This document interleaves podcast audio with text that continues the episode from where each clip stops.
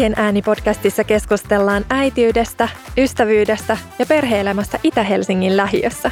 Mä oon Reetta. Ja mä oon Anu. Tervetuloa kuuntelemaan meitä. Tervetuloa kuuntelemaan Äitien ääni-podcastia. Tänään meillä on ensimmäinen vieras saapunut studioon. Ja tämä vieras on mulle hyvin tuttu, eli mun aviomies Henkka. Jipi! Tervetuloa. Kiitoksia. Tervetuloa vastailemaan kiitos. meidän kysymyksiin. Oh-oh, mihin mä olen lupautunut?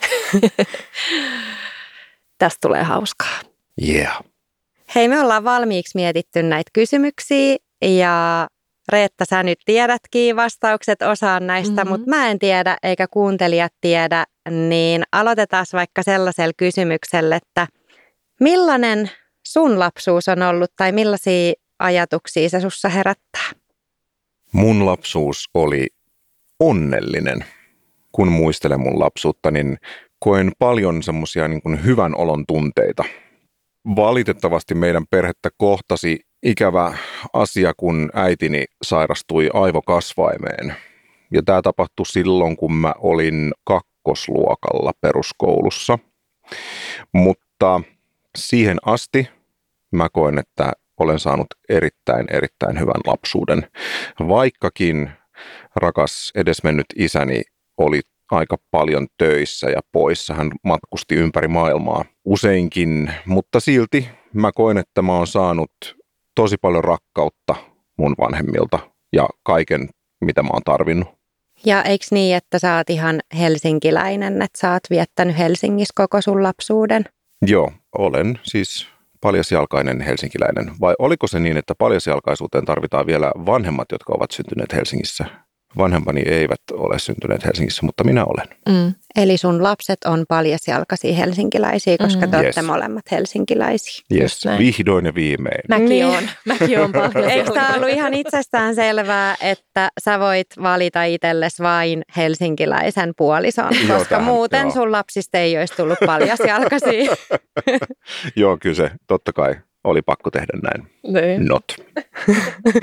Hei, tota, minkä ikäinen sä olit, kun sä muutit Herttoniemeen sun perheen kanssa? Mä täytin kolme. Jos mä oikein muistan, niin se muutto oli siinä vuodenvaihteessa. Mulla on tammikuussa synttärit, niin olisiko se muutto ollut siinä just joulun jälkeen tammikuun alussa ja sitten minä täytin kolme. Ihan muutaman päivän sisällä siitä muutosta, jos mä oikein muistan. Vuosi 1982. Niin ja Henkka muutti keskustasta Eerikin kadulta. Joo, me asuttiin siinä, olisiko jopa Eerikin katu ykkönen. Mä oon joskus kattonut jostain väestörekisteristä, mikä se osoite oli, missä me asuttiin, mutta mä en enää muista sitä tarkkaan. Mutta ikkunasta näkyi hotellitornin kellot Mm. Että hän on asunut aivan siellä ytimessä. Mm. Muistan esimerkiksi tämän, käytiin paljon siinä vanhan kirkon puistossa ja, Mm. Ja sitten mikähän se yksi puisto, mikä on siinä kampissa. Siinä käytiin hiihtämässä ja Niin. näin. No mitä mieltä sä oot tästä valinnasta, minkä sun vanhemmat on tehnyt, kun ne on just Herttoniemeen päättänyt muuttaa, tai ootteko te joskus puhunut siitä, että miten ne just pääty Herttoniemeen? Mä oon äärimmäisen kiitollinen siitä valinnasta. Isompaa kämppää varmaan ettivät ja sattui juuri sellainen sopiva tulee vastaan. Ja aivan siis rakastan Länsi-Herttoniemeä ja olen todella kiitollinen vanhemmilleni, että valitsivat sen paikan kasvattaa minut. Henkallahan on siis iso sisko, mun on pakko kertoa tähän väliin tällainen juttu, mitä No. sun aina sun äiti ja isä kertoo. Joo, kerro, sitä on hauska. Se oli, että hän oli ollut sitä mieltä, kun Herttoniemeen muutetaan, että hän ei mihinkään metikköön muuta. kun hän No, sehän on siellä. melkein metikäs. Joo, minä en mihinkään maalle muuta. että Iso Eiku siskoni niin, oli maalle. sanonut, joo. Musta oli niin hauska. Kyllä. Ja mä, mä oon aina tykännyt siitä, että Herttonimi on semmoinen hyvä miksi semmoista urbaania, mutta myöskin, että luonto on heti siitä, kun, mm. Kun kerrostalon ovelta avaa näkymän, niin siinä on heti jotenkin metsiköt, pikkuset metsiköt heti siinä naaman edessä ja sitten parisataa metriä, niin alkaa jo isommat metsiköt, niin mä oon, mä oon aina tykännyt siitä. Mm. Niinpä. Tehän kävitte paljon perheen kanssa siellä retkellä ja Joo, siis jo- isän- joo, joo, isän joo, joo, ihan Mm. siis jatkuvasti siis käytiin sienestämässä ja vadelmia ja Mm. kaikkea marjoja poimimassa ja muutenkin niin kuin tosi paljon siellä Viikin metiköissä pyöritty Mm. lapsena. Joo, siis tulee mieleen tuosta, kun itse on kanssa asunut Metikön vieressä Kouvolassa, niin sitten kun itse muutti Herttoniemeen jossain vaiheessa, kun asui jo Helsingissä, niin tuli kotoisa olo, koska Mm. mm. Herttoniemi on vähän sellainen pikkukaupunkityyppinen, että vaikka siitä pääsee nopeasti ydinkeskustaan, niin silti siinä on luonto tosi lähellä. Kyllä, kymmenen minuuttia metrolla, Niin, se on aika crazy. Mm. Ja silti, silti sulla on niin kuin luontoarvot kohillaan. Mm. Hei, kun sulla on ollut hyvä lapsuus tai onnellinen, niin onko sulle ollut itselle aina itsestään selvää, että sä haluat oman perheen aikuisena joskus sitten? Ei, ei ollenkaan itsestään selvää. Se ei ole ollut edes mun ajatuksissa. En mä ollenkaan ajatellut koko asiaa mun lapsuudessa tai nuoruudessa. Tai ainakaan mä en muista. Et jossain vaiheessa sitten, kun on ruvennut sähläämään vastakkaisen sukupuolen kanssa, niin silloin se ajatus on tuntunut jopa niin kuin kammottavalta, että kun on ollut tällaisia läheltä piti tilanteita niin sanotusti, niin se on tuntunut jopa semmoiselta, että nyt mä oon jäämässä niin kuin nalkkiin, että ei missään nimessä. Mm. Mutta se, mitä mä olen nyt ymmärtänyt, niin tämä tunnehan siis on tullut kahdesta asiasta. Ensinnäkin mä oon ollut aivan helvetin typerä ja lapsellinen ja nuori. Plus, että mun kumppanit eivät olleet minulle sopivia sillä hetkellä.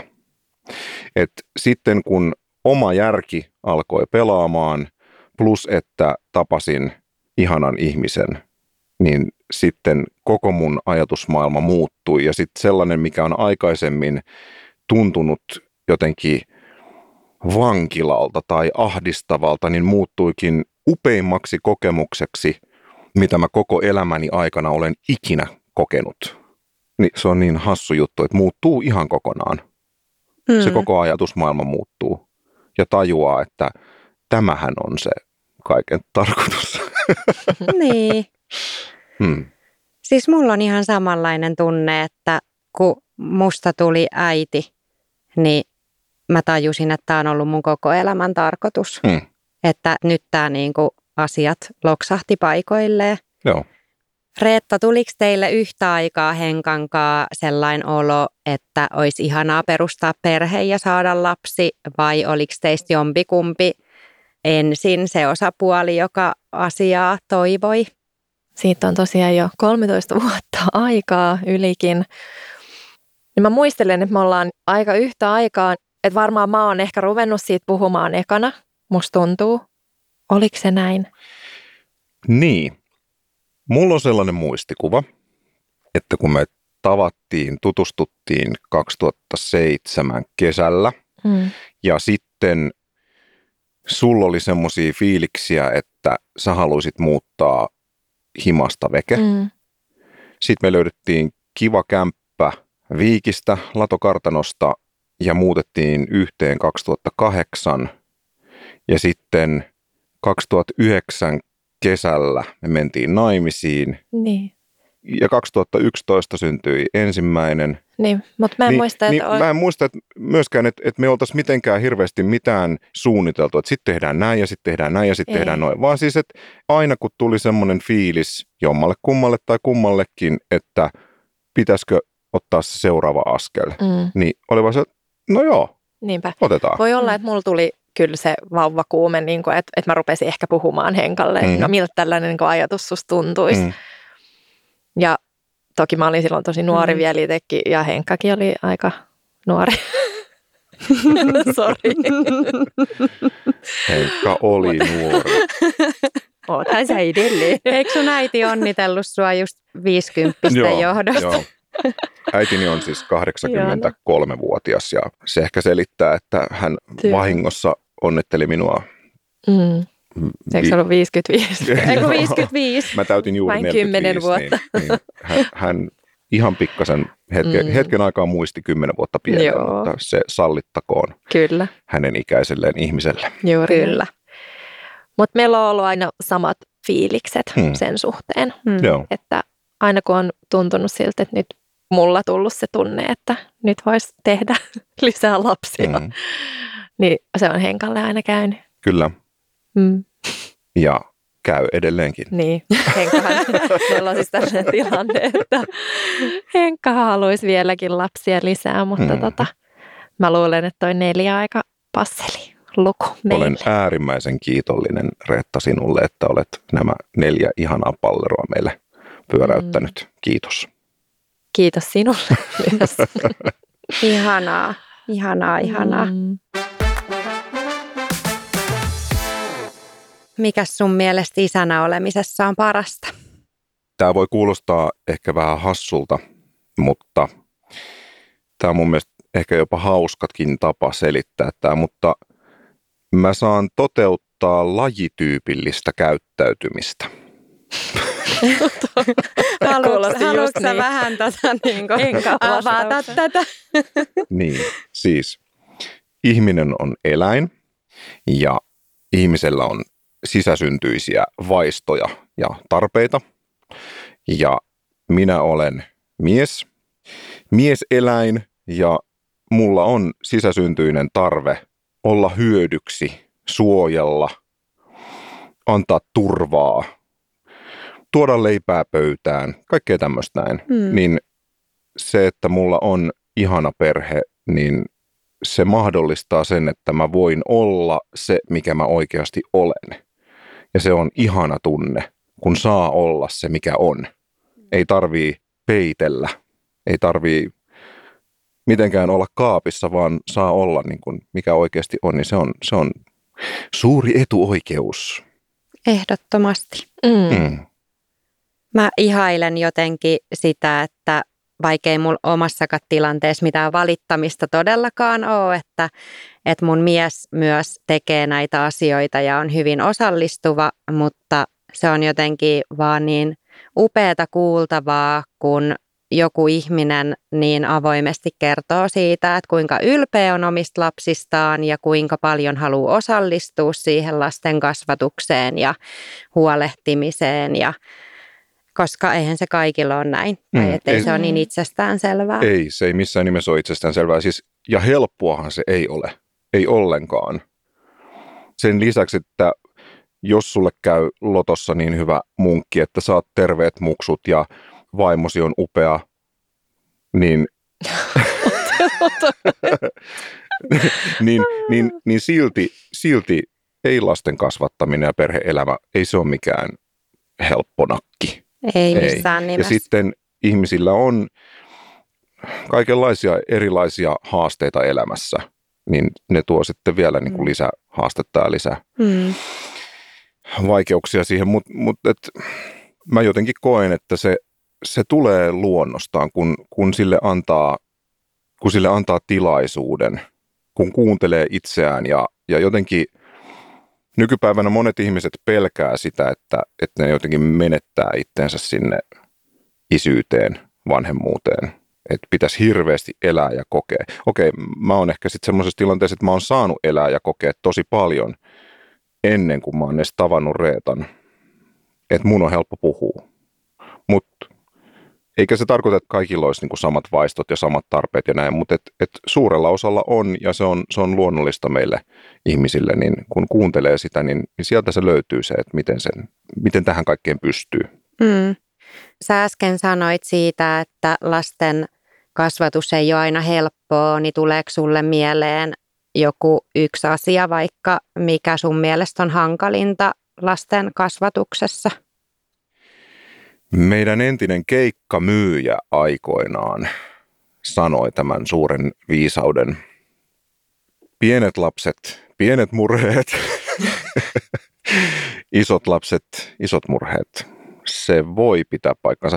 Mm. Ää, semmoinen, mitä ollaan meidän muksuille ihan pienestä pitäen kerrottu, kun heille on tullut tämmöisiä erilaisia vaiheita heidän kasvussaan.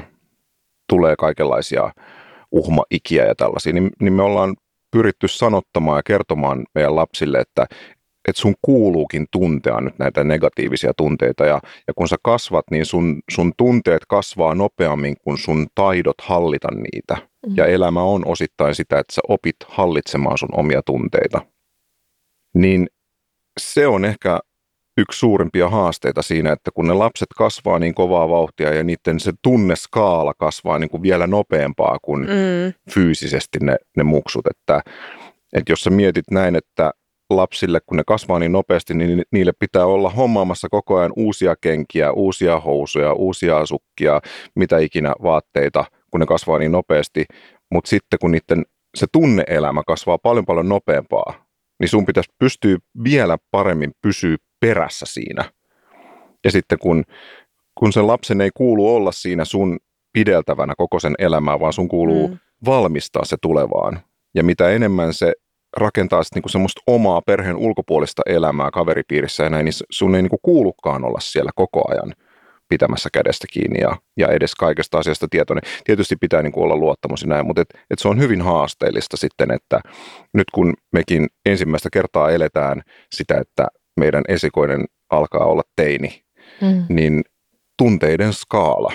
Se on se, valtava. Joo, mm. se on tosi iso haaste, pelkästään jo se. Mm. Onko iteltä löytynyt uusia tunteita tai onko omat tunteet voimistunut joissain tilanteissa kenties? Olen nähnyt tämän. Että kyllä Mä en helposti suutu. Mä en Joo. koskaan, mä en ikinä elämäni aikana muista, että mä olisin omasta mielestä ainakaan ollut semmoinen nopeasti suuttuvaa tyyppiä. Mutta kun, kun se... Meidän lapset on oppinut suututtamaan niin. kun, kun se oma maailman rakkain lapsukainen tekee toistuvasti jotain omasta mielestä niin kuin ei järkevää, niin, niin sitten niin kuin se, se tunne, kun tuntee omassa päässään, että se oma järki niin kuin sieltä kanssa lähtee hetkellisesti lipettiin, niin se, se on aika pelottava tunne. Mm. Ja, mm. mutta se, se vaan, se täytyy hyväksyä ja se täytyy ennalta jo tietää, että se ei tule yllätyksen. Että sun, sun täytyy ymmärtää, että jos hankit lapsia, niin ne ajaa sut Hullu. hulluuden, hulluuden partaalle. Ihan varmasti. Mutta se on sen arvoista. Joo, just niin. Se on, se on todellakin sen arvosta. Mm. Plus, että joku viisas on kanssa joskus sanonut, että lapset kasvattaa aikuisia. Kyllä. Sehän on mm. näin. Mm. Se, se on huomannut jo itse viiden vuoden aikana, että, Kyllä. että paras koulu, kasvatuskoulu, minkä mä oon käynyt, on se, että mulla on oma lapsi. Mm. Just näin. Että aivan on löytänyt itsestäni mm. sellaisia puolia, mitä mulla ei ole koskaan ollutkaan, mm. tai että ne on jossain näin. piilly takana. Mm. Hei, mulla olisi kaksi kysymystä vielä, joihin mä haluaisin kuulla vastauksen ennen kuin me päästetään sut vapaaksi niin onko lapset vaikuttanut mitenkään sun uraan? Joo. Ne on vaikuttanut sitä kautta, että mitä mä haluan itse. On lukuisia esimerkkejä siitä, että voi olla menestynyt muusikko ja silti elää suhteellisen, ainakin ulospäin suhteellisen hyvää perhearkea. Se on mahdollista ihan varmasti, mutta mä koen, että vanhemmuus, lasten saaminen, se on muuttanut sitä, mitä mä itse tahdon. Mä muistan, kun me saatiin meidän toka, meidän numero kakkonen, niin siinä vaiheessa musta tuntui siltä, että, että esimerkiksi vaikka kiertäminen ympäri Suomea, että se ei vaan enää ole mua varten. Ainakaan siinä määrin tai siinä mittakaavassa kuin mitä se oli ollut mm. siinä niin kuin vuosia. Ja silloin kun me saatiin meidän esikoinen, niin te keikkailitte tosi paljon. Joo, mä, mä veikkaan, että niihin, niihin aikoihin me tehtiin just ihan meidän lukumäärällisesti niin kuin ennätysvuosia. Olisiko joku enkka ollut joku 130 keikkaa vuodessa, niin siihen vielä niin kuin matkustustunnit päälle, niin se on tyyliin lähes puolet vuodesta pois oman perheen luota. Niin se oli henkisesti aika rankkaa ja sitten kun tuli toinen, niin sitten se tuntui oikealta päätökseltä siinä vaiheessa, tai siis olisi tuntunut väärältä päätökseltä jatkaa samanlaista rundaamista siinä vaiheessa. Että Toki siihen siis totta kai liittyy monia muitakin asioita, mutta että ei niin, että se lapsi muuttaisi tai pakottaisi sua tekemään jotain, vaan että kun sä itse haluat, suurin osa vanhemmista ihan varmasti haluaa olla siinä paikan päällä näkemässä sen, kun se käärö oppii kääntymään tai konttaamaan tai sanoo ensimmäiset sanansa tai mitä vaan. Ei ole mitään rahaa maailmassa, millä sen ajan saisi takaisin. Ja töitä aina riittää ja töitä voi aina tehdä lisää. Mm. Ja aina voi tehdä erilaisia töitä Niin, just myös. niin, just niin. Rahaa voi tehdä aina myöhemmin elämässä, mutta sitä sun omien lasten lapsuutta, sitä yhteistä aikaa sä et millään maailman miljardeilla saa itsellesi lunastettua takaisin. Mm. Se on just näin. Kyllä, Kyllä sulla on viisas mies. on. Uh, on. kiitoksia. Hei, vika kysymys. Onko lapset vaikuttanut teidän parisuhteeseen? On. On, kyllä. Niin hyvässä kuin huonossa. No ei. Niin, joo, siis lapset antaa parisuhteelle semmoista kroppaa, semmoista pohjaa, minkä päälle rakentaa, tai se, se niin kuin lujittaa sitä pohjaa, mutta se on myös haaste, että Ei ole niin paljon aikaa vaikka kahden keskeiselle ajalle. just näin, just Mm. näin, se, se on valitettavaa, että näin voi tapahtua. Ja tämmöisiä kauhutarinoita olen kuullut kautta nähnyt. On mahdollista sitten ikään kuin hukkua siihen lapsiarkeen ja unohtaa se, mistä kaikki on lähtöisin, Mm. se parisuhde. Siitähän se on lähtöisin se lapsiarkikin. Ilmaista parisuhdetta ei, se lapsiarki ei todennäköisesti olisi syntynyt. Niin sitten se täytyy muistaa, että se, se parisuhde on äärimmäisen tärkeä osa-alue ja sitä yhteistä aikaa ei saa menettää tai hyljätä Mm. tai unohtaa. Niinpä. Ja meidän pitäisi Reetankin kanssa vielä enemmän Mm. muistaa tämä. Niinpä. Musta tuntuu, että nyt me ollaan jotenkin saatu vähän enemmän Mm. sellaista. Ja se on kyllä tehnyt ihan hyvää. On, on ollut Mm. tosi ihanaa. Niin on. Esimerkiksi Riassa kun käytiin ja Mm. Hangossa. Hangossa kun käytiin ja Mm. näin. Meillä on ollut vaikka mitä kaikkea. Kyllä, tässä. kyllä, On ollut ihana. Kiitos vaan minun äidille. Kyllä. Kiitos paljon. Teillä on hyvät tukiverkostot, On. kun sun äiti pääsee hoitaa ja Kyllä. Mm. Ja sitten myöskin se, että perheessä lapsi on sijoitus. Se rupeaa tuottamaan jossain vaiheessa. Kun sä vuosikausia tietysti joudut laittamaan lapseen hoivaa, niin jossain vaiheessa esimerkiksi, vaikka mä nyt annan esimerkkinä meidän perheen. Meillä on neljä lasta ja se kuulostaa jonkun korvassa hurjalta numerolta, mutta kun se ei oikeasti ole. Siinä on vaan semmoinen tietty kynnys, mikä sun täytyy ylittää. Että kun me ollaan tehty meidän lapset ikään kuin kahdessa paketissa, ensin kaksi sitten tauko ja sitten kaksi, vähän niin kuin näin, niin tällä hetkellä esimerkiksi meidän 13-vuotias ja 10-vuotias, ne on jo niin kuin, jos ajattelee sitä just tämän sijoituksen kautta, niin se hoiva, mitä me ollaan heille annettu, niin he pystyy tällä hetkellä auttamaan meitä antamaan sitä hoivaa niille kahdelle pienemmälle Mm. kaksipuolivuotiaalle ja kohta kuusivuotiaalle. Et se on eri asia, että jos sulle kävisi vaikka niin, että sulle syntyy neloset ykkösellä, niin Mm. joo, sitten onnea, onnea, onnea, mutta se on aika, aika monen savotta sitten. mm, Mutta esimerkiksi näin, että meille syntyi esikoinen kaksi ja puoli vuotta myöhemmin, eli kun meidän esikoinen oli kaksi ja puoli vuotias, syntyi numero kakkonen, niin siinä vaiheessa sun ei tarvi enää kantaa sitä esikoista Mm. joka paikkaan, Mm. kun sun täytyy kantaa sitä seuraavaa. Niin sun ei tarvitse kantaa ikään kuin kahta lasta samanaikaisesti. Ja sitten siinä vaiheessa, kun syntyy numero kolmonen, niin mitäs meidän esikoinen oli siinä vaiheessa jo sitten joku... Kahdeksan. Joo, jotain sellaista. Niin, niin se, se niin kuin kertautuu. Ja se Mm. avun määrä, mitä ne sun lapset, mitkä aluksi on ikään kuin ollut sijoituksia, niin sitten se sun sijoitus rupeaa poikimaan mm, sitä, että sun oman perheen sisällä on jo niin paljon enemmän voimavaroja. mm, Ennen kuin sä edes joudut pyytämään sitten vaikka ulkopuolista lastenhoitoapua. Me ei enää tarvita sellaista vaikka Mm. siihen, että kun me, jos meidän pitää käydä vaikka kaupassa tai Mm. hoitamassa joku asia, niin meillä on siellä jo kaksi sellaista isompaa lasta, jotka pystyy sen tunnin pari mm. pitämään pakkaa kasassa. Mm. Se on ihan mahtavaa. Näin. Mm. Niin se, se lapsi muuttuu ajan myötä ja siitä tulee sen perheen voimavara. Mm. Se on ihana asia. Niin kyllä, me ollaan siitä Reetan kanssa puhuttukin, mm. että kuinka teillä helpottaa se, että se neljä ei tunnukaan enää niin suurelta mm. lapsimäärältä, kun siinä on kaksi, jotka auttaa niiden pienempien mm. hoidossa, Just toisin näin. kuin meidän kaksi pientä lasta, joilla ei ole iso siskoa mm. tai isoveliä, joka on auttamassa. Mm. Kyllä. Kyllä. Mutta hei, kiitos kun vastasit meidän kysymyksiin. Kiitos. Kiva, kun tulit vieraaksi. Kiitos. ja jos teillä tulee jotain mieleen tästä jaksosta, jotain kysymyksiä vielä vaikka Henkalle, niin laittakaa viestiä Instagramissa. Me vastaillaan niihin sitten. Mun on helppo kysellä niitä Niin, kotona. yes. totta. Onnistuu. Ja, tota, joo. Hei, super. Hmm, Tämä jakso oli tässä. Instatili oli Äitien ääni podcast. Joo. Yes. Ensi viikkoon. Ensi viikkoon. Moikka!